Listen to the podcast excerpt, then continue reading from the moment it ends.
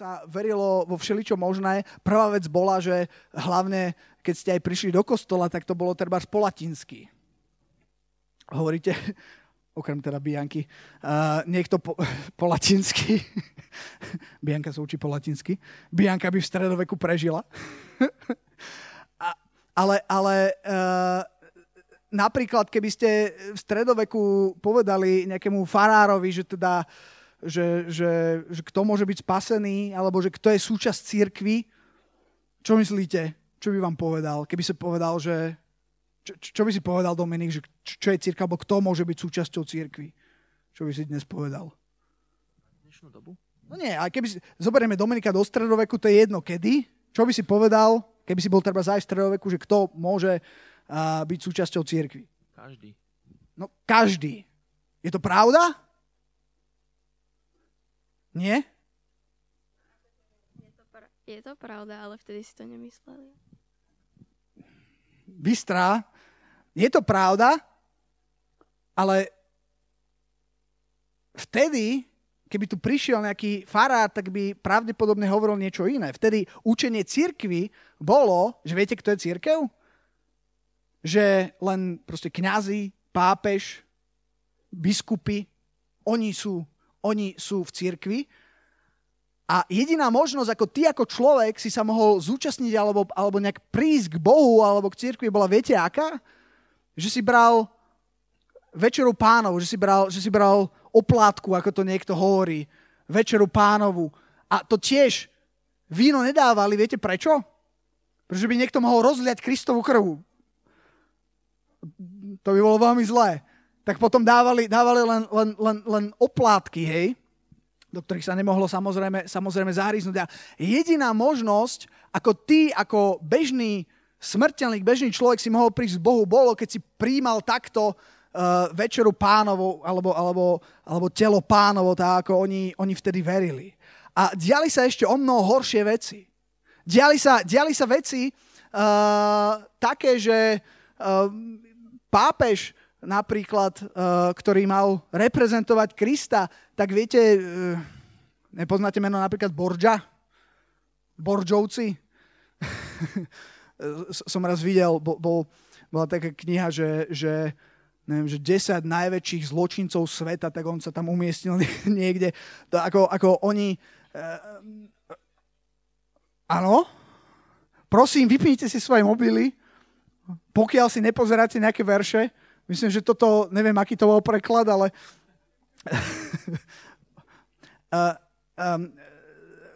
vtedy to nebolo úplne OK. Robili sa veľmi zlé veci. Tí pápeži smilnili, oni mali deti, boli tam mocenské boje, boli chamtiví, boli strašne bohatí, hrávali peniaze. No a problém bol, že keď... Nebudem zachádzať do detailov, ale keď tam bol pápež, myslím, že 22., neviem, ako sa volal, 23., tak tam mal nejakého protivníka, ktorý chcel povstať proti nemu, to bola komplikovaná, nechcem ísť do histórie, ale proste potreboval peniaze. Tak čo urobil? Na čo prišiel? No tak, že ľudia budú platiť za všetko. To znamená, že keď si bol v stredoveku a chcel si napríklad napríklad odpustenie hriechov a chcel si ísť na spoveď, tak si musel za to zaplatiť. Keď si chcel, ja neviem, proste za čokoľvek, čo si chcel urobiť za to, aby ti boli odpustené hriechy alebo aby si sa priblížil k Bohu, tak si musel platiť. A začali sa predávať odpustky. Schválil to ten pápež, akože bum, áno, je to sveté, môže sa to robiť, nech sa páči. Ak zaplatíte, je vám odpustené. Čím viac zaplatíte, tým lepšie, tým menej budete trpieť, tým menej budete v očistci. Začali sa diať takéto veci. A pritom najväčší, alebo jedni z najväčších vagabundov paradoxne boli vysokí cirkevní hodnostári. A samozrejme, určite nie úplne všetci, alebo 100%, ale dosť to bolo zlé. A teraz je takáto doba, priemerný človek nevedel čítať ani písať, nie to latinsky, čiže problém bol, že prečo to bolo možné, pretože boli odseknutí od pravdy, boli odseknutí od zdroja. A okolo roku 1370 sa v Čechách narodil jeden človek. Jeho meno nepoznáme úplne. Vieme, že sa volal Jan a nevieme presne, ako sa volal, ale v histórii zostal ako Jan Hus, pretože sa narodil v dedine alebo mestečku, ktorý sa volá Husinec. Počuli ste niekedy meno Jan Hus? On bol z veľmi chudobnej rodiny, nemali takmer nič a jediná možnosť, čo si vtedy mohol robiť, je, že buď si bol proste nejaký žobrák, alebo si bol, teda snažil si sa nejak, bol si nejaký poľnohospodár, hej, ale v podstate takmer na 100% čokoľvek si robil, vždycky si skončil v chudobe, ak si sa nenarodil do nejakého, do nejakej rodiny bohatej a nebol nejaký kráľ alebo čo. A jediná možnosť bola, že sa staneš duchovným. A jeho mama to chcela a tento Jan Hus sa stal duchovným. Ja vám niečo prečítam o Janovi Husovi, pretože chcem o ňom trošku hovoriť. Ako som povedal, alebo Hus sa narodil v tom Husinci. A aby unikol chudobe, ako som hovoril, vyučil sa za kňaza. Teraz toto je niečo, čo sa nám zanechalo, čo on sám buď o sebe hovoril, alebo o sebe písal. Počúvajte. Pomyslel som si, že sa stanem kňazom čím skôr, aby som si zabezpečil dobré živobytie a ošatenie, tým by som získal úctu u mužov. Prečo som cital, tento citát je, že keď si pozriete na motiváciu, prečo to robil, tá motivácia nebola taká, že mal nejaké zjavenie, alebo že proste tak strašne túžil spoznať pána. Jeho motivácia bola strašne pragmatická. Že on proste chcel mať dobré ošatenie, chcel si získať vážnosť, chcel proste nejak uniknúť chudobe. Nebolo na tom nič sveté, nič noblesné na tejto motivácii. Skôr to bolo také, proste chcel sa vyhrábať, chcel nejak pre seba nahrábať si nejaké, aspoň trochu toho blahobytu. Ale viete, čo sa stalo? On bol celkom bystrý a začal študovať. A ako začal študovať, tak dostali sa mu do ruky rôzne spisy a tam nechcem teraz ísť od Wycliffa, ak poznáte to meno. Ale hlavné je, že vtedy pri štúdiu sa stretol s Bibliou. On sa naučil latinsky a on rozumel Biblii a začal čítať Bibliu. A zrazu, keď začal čítať Bibliu, tak to spôsobilo totálnu zmenu v jeho vnútri. Pretože zrazu si začal uvedomovať, že veci, že to, čo tuto kričia na neho, že toto je modré, že ono je to v podstate zelené. A keď si to uvedomil, tak bol z toho úžasnutý. Dobre, aby som to skrátil, Jan Hus vyštudoval, bol bakalár, potom bol magister, dokonca myslím, že si urobil doktorát a stal sa duchovným, bol vysvetený za kňaza a začal kázať, poznáte Betlehemská kaple? Začal kázať v Betlehemskej kapli. Tá Betlehemská kapla bola zaujímavá tým, že bola v Prahe. Hovoríme o Českej republike, Praha. A Betlehemská kapla, boli ste niekto v Betlehemskej kapli? Tam to je taká kaplnka, kde sa zmestí 3000 ľudí. Čo na tú dobu bol proste brutálne veľa ľudí, brutálne veľký zástup. Nás tuto v nedelu sa zíde, táto sála je tak pre 150, maximálne 200 ľudí, hej. To je táto sála, len aby ste si to predstavili, hej. Tak si zoberte, že 3000 ľudí, hej, to je viac ako 10-násobok tohto. Ja keď som sa obrátil, tak som sa obrátil v zbore, kde na jednom zhromaždení bolo približne 3000 miest a bolo to obrovské. Takže, ale skôr otázka je, že ako zaplnil tých 3000 miest. A tá odpoveď na tú otázku je taká, že Jan Hus porušil jednu z takých tradičných vecí, čo cirkev robila, a to bolo to, že nekázal v latinčine. To už bolo akože takmer na popravu. On začal kázať po česky. On začal kázať takým spôsobom, že ľudia začali rozumieť Biblii. A mnohí, predstav si, že celý život chodíš do kostola, platíš, ja neviem, desiatky, platíš jedno, druhé, tretie, snažíš sa a po 30 alebo 40 rokoch konečne príde niekto, kto zrazu ti začne vysvetľovať, čo a ako funguje a kto je vlastne Boh a kto je vlastne Ježiš. A ako začal kázať, ľudia, prirodzená reakcia bola, že ľudia tam začali masívne chodiť a ľudia začali ho masívne nasledovať, pretože boli tak vyhladnutí po pravde, boli tak ako sa to povie, vyžmýkaní tým, čo robila cirkev, ktorá v podstate ich iba žmýkala, nič im nedávala, pretože sama nemala zjavenie. Ale keď on začal vykladať písma, vykladať Bibliu, vykladať pravdu, tak to bolo niečo úžasné. Dokonca, a už nejdem úplne do detailov, Martin Luther bol veľmi inšpirovaný napríklad Janom Husom.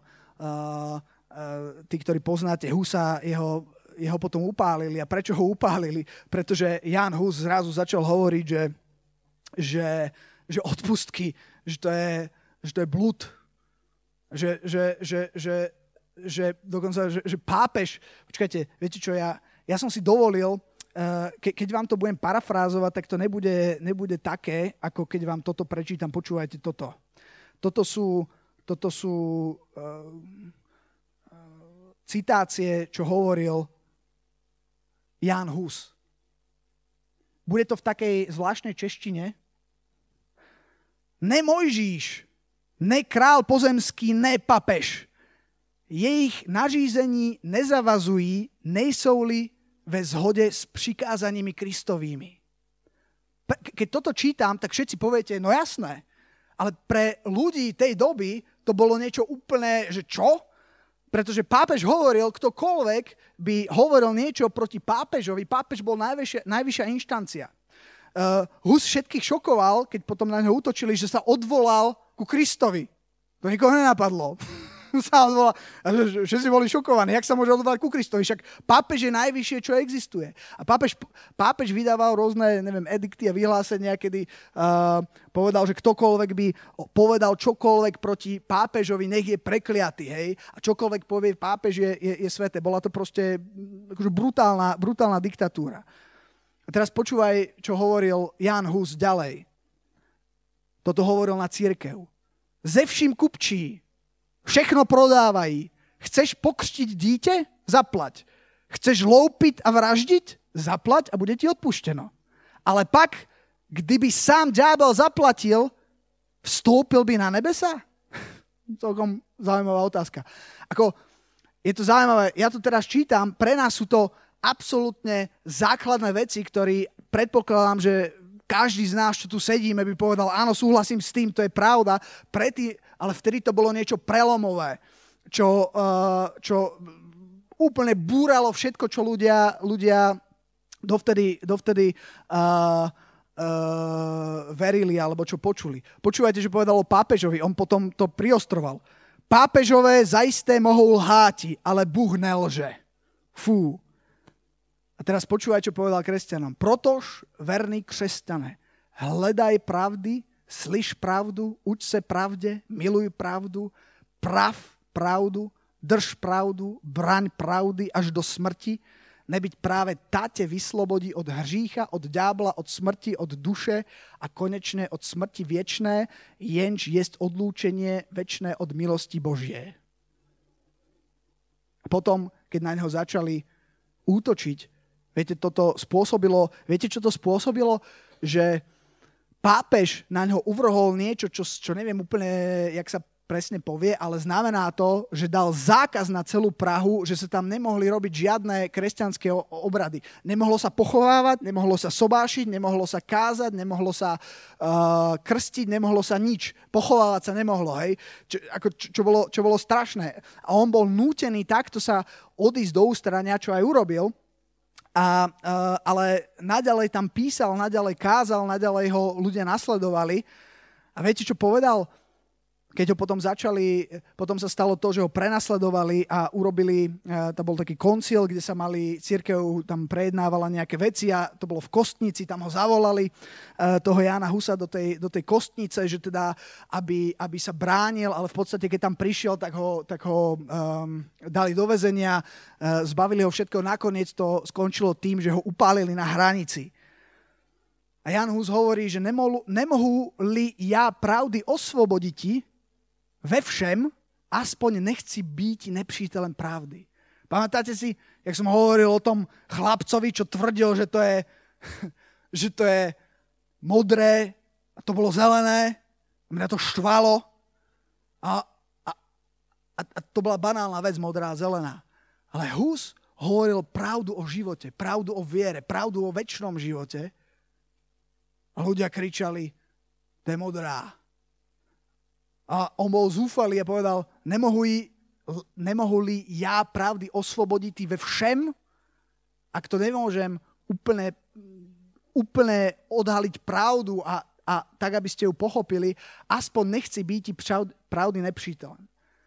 A potom, keď ho zobrali, keď ho išli zabiť, čo spravili, je, že ho postavili, začali mu dávať dole oblečenie, čím odstraňovali to jeho kňažské, všetko, čo mal. Dali mu čapicu papierovú, kde bolo napísané, že kacír. A potom ho viedli, dali tam taký stĺp, obložili to drevom, jeho tam postavili, zviazali ho tam. A napokon, teraz čítam zo záznamov, bol človek, ktorý sa volal Petr z Mladoňovic, ktorý zaznamenal, ako bol Hus zavraždený, a tento Petr píše, že napokon k nemu prichádza ríšske knieža Ľudovít a dvorný úradník Hope z Pappenheimu, aby mu dali poslednú možnosť zachrániť si život. To už bolo predtým, že idú ťa upáliť. Pretože hovoríš niečo, čo je zelené, že je to zelené. A podľa tohto Petra Mladoňovica, alebo ako sa to číta, Hus predniesol toto. V tej pravde evanjelia, ktorú som písal, učil a kázal, zo slov a výkladov svätých doktorov dnes veselo chcem zomrieť. Veselo chcem zomrieť. To je brutálne. Lebo oni mu dali možnosť zachránca. Odvolaj, čo učíš a budeš žiť. A povedal, ja nebudem dupať takto po pravde, pretože ja tú pravdu poznám a radšej chcem veselo zomrieť, ako podúpať pravdu. No a potom, neviem, či to mám čítať, je tu taký celkom naturalistický opis toho, čo sa dialo potom. A je to tiež v takom divnom jazyku. Môžem vám to prečítať potom? Alebo prečítam to. A vietor se tudiež strhl a plamen jemu tvář obrátil. A tak umlkl sám v sobě, se modléše, až duši pustil. A v tom mlčení hýbaše hlavou a ústy, než duši pustil, jakoby člověk brze říkaje tři anebo dva páteře říjeka ti mohl. Rozumíte tomu? A když ty snopkové neb otépky opálivše se okolo něho odpadly a tělo ještě přitom prknu, za hrdlo stáše, jakoby řetězem uvázano, tak i vysalo na řetěze tehdy katové tělo i s prknem postrčivše žerděmi v oheň strčili a teprv na oheň drev mnohem více přikládajíce počeli páliti, obcházejíce a kosti ký, aby spíše zhořeli obíjíce. A hlavu nalezše kjem rozvrátili. Ste rozumeli? Teraz.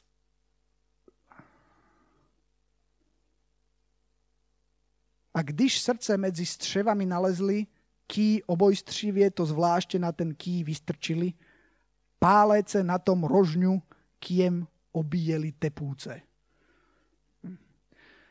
Som aj možno rád, že sme to úplne celé nerozumeli.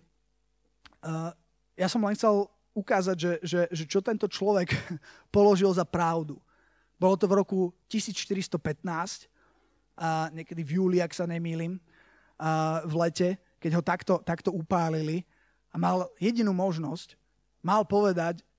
stačilo mu povedať, hej, no dobre, tak keď hovoríte, tak je to modrá na niečo, čo bolo zelené, ale on to odmietol. A strašne veľa ľudí potom, tí, čo ho nasledovali, z nich vzniklo niečo, čo sa volá Moravskí bratia. Počuli ste o nich? Moravskí bratia boli absolútni priekopníci v misii. Boli brutálni misionári, ktorí išli, doniesli evanjelium, ak poznáte, no teraz mi vypadlo meno, nie Cyrila Metod. Cyrila Metod boli dříve, oni boli 863 či koľko, toto sme 1415, ale moravskí bratia išli potom aj do Ameriky a na lodi stretli, jak sa volá, John Wesley. Ak poznáte meno John Wesley. John Wesley bol človek, ktorý priniesol živé evanjelium do Anglicka. Tak ako Jan Hus. A prišiel obrovský prielom. Ľudia sa začali obracať a Boh to mocne používal. A v podstate na týchto, aj toto sú schody, na ktorých stojíme čiastočne aj my. Čiže to, o čom hovorím, je aj naše ako keby duchovné dedičstvo. Ale bol niekto, kto za tú pravdu zaplatil smrťou. Pán Ježiš, ale potom aj ľudia, ktorí ho nasledovali. Od apoštolov, ktorých zabili každého jedného, cez Jana Husa, ktorého paradoxne zabila cirkev, ktorá mala hlásať tú pravdu.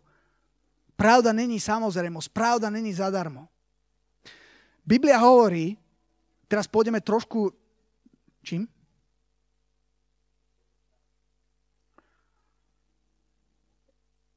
Ján 8.32, Biblia hovorí, a poznáte pravdu a pravda vás vyslobodí. Samotná pravda nerobí nič. Samotná pravda ako keby je, pokiaľ ju nespoznáš, pokiaľ nepoznáš tú pravdu, nebude mať vplyv na tvoj život. Pokiaľ Jan Hus nepoznal pravdu Biblie, tak jeho cieľ bol, aby si nahrával čo najviac a vyhrabal sa z biedy. A keď spoznal pravdu, zrazu sa úplne všetko zmenilo. A tá pravda bola rovnaká predtým. Tak ako vieme, že zem není rovná doska, že zem je gulatá. Ja sa to nebojím povedať. Halelúja, zem je gulatá. Takisto bola gulatá aj vtedy, keď boli presvedčení, že je rovná. S tým nič neurobíš. Ale poznaná pravda niečo spôsobuje. Viete, pravda je niečo, čo diabol nenávidí. V Genesis 3. kapitole je príbeh, ktorý veľmi dobre poznáte, že had bol najchytrejší zo všetkých zvierat polných, ktoré učinil Hospodin Boh a povedal žene, či naozaj riekol Boh, nebudeme jesť z niektorého stromu rajského. Ten had je samozrejme diabol. A čo urobil diabol? Diabol urobil jednu vec. A to robí neustále. Diabol nenapadá Boha, že to by skončil, na to nemá. Viete, čo napadá? Napadá to, čo Boh hovorí. Viete prečo? Pretože to, čo Boh hovorí, je pravda. Nesie pravdu a nesie život.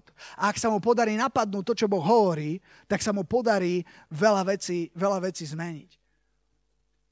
A toto je, ja milujem tento príbeh, pretože toto sa deje vždy, stále a znova. Neviem, či sledujete politickú situáciu, alebo to, čo sa deje na Slovensku, s pánom MK a inými pánmi a s pánom RF a s rôznymi bruchami a šéfmi a slintošmi. A je tu obrovský zápas o pravdu. Zrazu prišiel záznam o tom, čo sa naozaj stalo, ktorý celkom radikálne dal radikálny úder tým, ktorí tvrdia, že to není pravda. A teraz samozrejme pokračujú v tých tvrdeniach, že to není pravda, ale o pravdu sa vždycky bije. Pravda není samozrejmosť. A o čom ja chcem hovoriť je, že my máme prístup k pravde, čo je vzácnosť. Prečo som čítal všetky tie veci?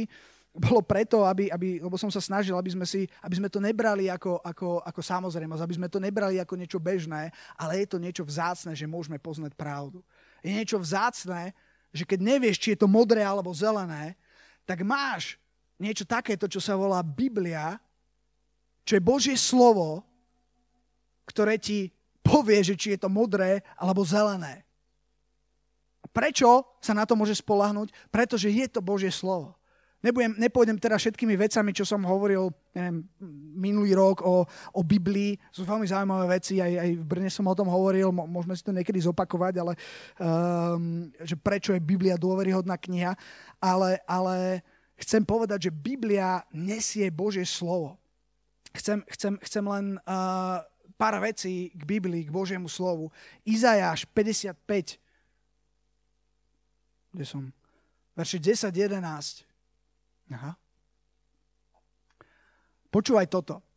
Lebo ako prší dážď a padá sneh z neba a viacej sa tam nenavracuje, sneh sa nevracia do neba, sneh zostáva na zemi. Dážď sa nevracia do neba, dážď padne a tam zostane. Nenavraca, ale napája zem a činí ju plodnou a úrodnou, takže sa vydáva semeno sejúcemu a chlieb jediacemu. Tak bude moje slovo, ktoré vyjde z mojich úst.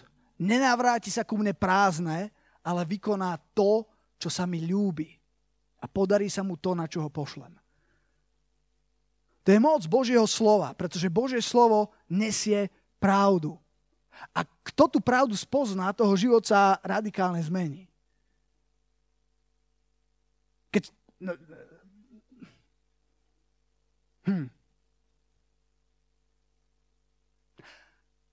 Preto, o čo sa diabol najviac snaží je, aby sa mu podarilo teba a mňa odseknúť do tej pravdy, alebo zahmliť tú pravdu, alebo spochybniť tú pravdu. Ale veľmi ťažko sa mu to robí, keď je tu Biblia. Keď je tu niečo, čo nesie Božie slovo. Preto Boh tú Bibliu nechal, aby sme sa ňou mohli riadiť. Biblia hovorí, len pár vecí poviem, obsahuje Božie slovo, hovorí o tom, čo Boh hovoril, alebo čo Boh robil, je tam priama Božia reč. A Boh riekol, hej, alebo môžeme si čítať naozaj slova, ktoré vyšli z Božích úst. Po druhé, hovorí o tom, čo prinášali proroci a apoštoli, ktorí tiež prinášali Božie slovo. A po tretie, vieme tam čítať aj, čo hovoril Ježiš. Viete, čo je zaujímavé? Keď písal nejaký Izajáš, alebo keď kázali, tak povedali, počujte Božie slovo, alebo určite budete vedieť, že takto hovorí Pán. Viete, čo je zaujímavé? Keď Ježiš kázal, viete, čo hovoril? Amen vám hovorím ja. Fú, to bolo celkom silné prehlásenie. Prečo? Pretože Ježiš prinášal Božie slovo. Keď v podstate celý dnešným dňom hovorím o pravde, ale chcem to prepojiť s Bibliou a s Božím slovom, pretože verím, že je to veľmi prepojené. Čo sa týka napríklad Ježiša, keď študujete Bibliu, keď sa pozriete, čo Biblia hovorí na Ježišovi, alebo o Ježišovi, veľmi do veľkej miery ho stotožňuje s Božím slovom. Neviem, či si dal Zjavenie Jána 19, verše 13 a 16. Sa píše o Ježišovi a bol oblečený v rúchu pokropenom krvou a jeho meno sa zovie Slovo Božie. Akože zaujímavé. A vojska, ktoré sú na nebi, išli za ním na bielých koňoch, odiaty kmentom bielým a čistým a z jeho úst vychádzal ostrý meč, aby ním bil národy a on ich bude pásť železným prútom a on ich bude šliapať list vína prchlivosti a hnevu všemohúceho Boha a na svojom rúchu a na svojich bedrách má napísané meno Král kráľov a Pán pánov. Král kráľov a Pán pánov je Ježiš. Tam je napísané, že jeho meno je slovo Božie. Ďalšie miesto z písma, Ján 1.1.15. Určite poznáte. Na počiatku bolo slovo a to slovo bolo u Boha a to slovo bol Boh. Tento slovo bolo na počiatku u Boha. Všetko povstalo skrze neho a bez neho nepovstalo ani jedno z toho, čo povstalo. V ňom bol život a ten život bol svetlom ľudí. A to svetlo svieti vo tme a tma ho nezadržala. A bol človek poslaný od Boha, ktorému bolo meno Ján, ten prišiel na svedectvo, aby svedčil o tom svetle, aby všetci uverili skrze neho. Nebol on tým svetlom, ale prišiel na to, aby svedčil o tom svetle. A to bolo to pravdivé svetlo, ktoré osvecuje každého človeka prichádzajúceho na svet. Na svete bol, svet postal skrze neho a svet ho nepoznal. Prišiel do svojho vlastného a jeho vlastní ho neprijali. Ale všetkým, ktorí ho prijali, dal právo a moc stať sa deťmi Božími, tým, ktorí veria v jeho meno, ktorí nie z krvi, ani z vôle tela, ani z vôle muža, ale z Boha sú splodení. A verš 14 počúvajte. A on, to slovo sa stalo telom a stánilo medzi nami a hľadeli sme na jeho slávu, na slávu ako jednorodeného od Otca a bol plný milosti a pravdy. Tam sa hovorí o Ježišovi a keď sa hovorí o Ježišovi, hovorí sa o slove. Ježiš, slovo, pravda, je to všetko veľmi, veľmi, veľmi spojené. A možno to, čo hovorím, a ja viem, že to, čo hovorím, nie je úplne super cool. Ja viem, že práve teraz, hoci strašne trpím, tak vás tu nezabávam a nie je to nejaké úplne wow, najlepšie, ale ja verím, že je to strašne dôležité, to, o čom hovorím. Chcem, aby ste to vedeli. Hoci to možno je nepopulárne, chcem, aby ste vedeli, lebo ja z celého srdca verím, že to, čo hovorím, je naozaj pravda, keď poviem, že Božie slovo je pravda, keď poviem, že Ježiš je pravda. A že je to pravda, ktorú keď spoznáš, ťa vyslobodí. Ja som to zažil v mojom živote veľmi veľakrát. Ešte nikdy sa nestalo, aby ma Boh nejak poplietol alebo zviedol. Nehovorím, že rozumiem úplne všetkému. Sú veci, ktorým nerozumiem. Sú stále otázky, ktoré sa pýtam Pána. Ale zároveň vždy, keď svoj život postavím na pravdu Božieho slova, tak veci fungujú. Úplne inak. A naozajstné. Pretože, a tu budem končiť, čo je úplná brutalita, čo mám strašne rád, že Božie slovo, Biblia, nie je len nejaká kniha, kde sú pekné myšlienky alebo pekná filozofia. Ale Božie slovo alebo nejaké historické záznamy o židovskom národe. Ale Božie slovo je mocné. Božie slovo je život. Božie slovo tvorí. V Žálme 33.6. To preskočím.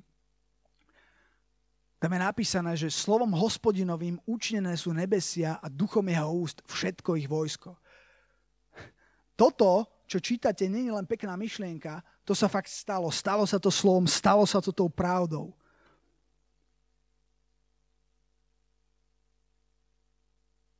Božie slovo prináša večný život, prináša nový život. 1. Petra 1.23. Znova splodení, súd nie z porušiteľného semena, ale z neporušiteľného živým slovom Boha, zostávajúcim na veky. Keď to živé Božie slovo sa dostalo k Janovi Husovi, totálne zmenilo jeho svet. A keď to on začal hovoriť tým ľuďom, totálne menil ich svet. Diabol zúril, zabil ho, ale nezabil tú pravdu, ktorú on vyniesol na svetlo, vďaka Bohu. 2. Timotejovi 3.15. A že od detinstva znáš sväté písma, ktoré ťa môžu učiniť múdrym na spasenie skrze vieru v Kristovi Ježišovi. Ak ste si všimli, ja teraz veľa čítam Bibliu, lebo niekedy sa mi zdá, že strašne veľa rozprávame, čo je super, ale ja chcem, aby ste videli, že čo je naozaj, aby ste to mali ako keby z prvej ruky. Aby sme sa nesnažili pomôcť Biblii, ak mi rozumiete. Aby sme sa nesnažili ju spraviť cool alebo niečo, ale aby sme ju poznali taká, aká je. O tom budem hovoriť na budúce. Budúco téma sa bude volať, viete ako? Na to sa veľmi teším. Budúci týždeň budem hovoriť Fake God a 10 Božích prikázaní. My niekedy máme tendenciu si robiť vlastného Boha.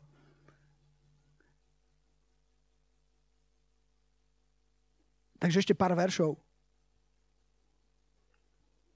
Jakob 1:18. A chcúc to tak, splodil nás slovom pravdy, aby sme boli jakousi prvotinou jeho stvorení. A Biblia tiež hovorí, že Božie slovo je meč, že Božie slovo má moc súdiť. Je zaujímavé, že ak poznáte tú stať z Biblie o Božej výzbroji, všetko je tam nejaká prilba, no pomôžte mi študenti nedelnej škôlky, jak to je? Pancier, štít, všetko si pamätám. Ja som nikdy nechodil do nedelnej škôlky. Opasok, hej. A jedna jediná, vieš, to je také, že no dobre, tak keď ma bijú, tak mám helm, aby ma to menej bolelo.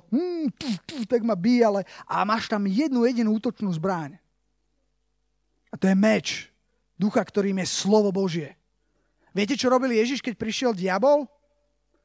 Ja keby som bol Ježiš a mal tú moc, ešte, že nie som a nemám, ak by som ho takto natiahol. Hej, proste by som si to užil, hej. Viete, čo urobil? Viete, čo urobil Ježiš? Ježiš povedal, napísané je. Lukáš 4. kapitola. Aby som zase len nehovoril. Aby som to hovoril z Biblie. Lukáš 4. kapitola. Diabol prišiel, aby ho pokúšal. A znova, keď si... Ježiš vždy odpovedal napísané. Prečo? Pretože diabol útočil na to, čo bolo Bohom povedané, čo bolo Bohom ustanovené. A Ježiš opakoval, ja viem, čo je napísané, ja poznám pravdu. Ak by nepoznal, tak by to nemohol povedať. Stalo sa vám niekedy, že ste hrali? Že, viete niekto hrať na gitare? Tí z vás, kto nevie hrať na gitare? Všetci, ktorí nevedia hrať na gitare, nepochopíte, čo teraz poviem. Alebo na nejaký hudobný nástroj. Ja som taký veľmi slabý hráč na gitare, ak ste ma zažili hrať, myslím, že som tu hral. A viem pár akordov, ale hrám z celého srdca. A keď hrám, mne sa stalo, že teraz už to málo robím tak, že si zoberiem gitaru, chválim pána, ale keď som bol single, tak som to robil veľmi často a som mal taký čas s pánom, keď som si zobral gitaru a s tými 3 akordami som chválil. A viete, čo sa mi stalo? Niekoľkokrát sa mi stalo, že normálne keď som chválil pána, tak zrazu prišla taká úplne nová melódia do môjho srdca. Viete, úplne super. Normálne, akože perfektná pieseň, perfektná chvála a ja som to nevedel tými prstami zahrať. Hej? Viete, mne chýbalo a preto sa nikdy nezrodila tá pieseň, ale keby som poznal pravdu, jak mám dať tie prsty... Ak by som mal tú vedomosť, ak by som to poznal, tak by z toho Boh mohol využiť to trošku lepšie a mohlo by byť o pár chvál viac. Takže pozrite sa na mňa tak, že čo? Ja som hovoril, keď neviete hrať na gitare, nepochopíte, čo som teraz povedal. OK. A skončím v Jakubovi 1:22. Božie slovo je niečo, čo nás môže súdiť. Niečo, čo není ľahké, ale vďaka Bohu za pravdu. Ako povieš, najhoršia vec je povedať niekomu, že smrdí, keď smrdí. Neviem, či ste to zažili. Tam, kde pracujem, nie tam, kde pracujem, ale kde som predtým pracoval, sú teraz také moderné, že open office sa to volá. Viete, čo je open office? Znamená, že všetci sedia po kope a bolo tam... A bol tam nejaký teda zamestnanec, ktorý proste veľmi páchol, ale tak proste extrémne, hej, ne, že tak, že si tak trošku posmrtkal, hej, tak nevadí. To sa stane každému, že sa trochu spotí, hej, tak však čo. Ale on proste tak riadne, hej, že normálne to až manažer musel riešiť. A jak povieš človeku, že počúvaj, že smrdíš. Akože je to nepríjemné, ale je to pravda. Niektorá pravda... bolí, ale vďaka Bohu, že sa to dozvieš, pretože prečo prestaneš smrdieť, vieš? Vďaka Bohu za to. Viete, pravda ťa vyslobodí. No. A to je niečo, niekedy Božie slovo ti môže nastaviť zrkadlo, ukázať niektoré veci, ktoré nie sú príjemné, ktoré sú akoby proti tomu, ako by sa ti to páčilo, ale napriek tomu sú pravda a prinesú niečo dobré do tvojho života. Tak, ako je to napísané. A preto je napísané, toto je z Jakuba 1:22-25, tuto skončím. A buďte činiteľmi slova, nielen poslucháčmi, ktorí klamú sami seba falošným rozumovaním, premýšľaním, lebo ak je niekto len poslucháčom slova a nie činiteľom, ten sa podoba mužovi, ktorý pozerá na svoju prirodzenú tvár v zrkadle, alebo sa ňuchá, keď použijem môj príklad zase, lebo videl a odišiel a hneď zabudol, aký bol.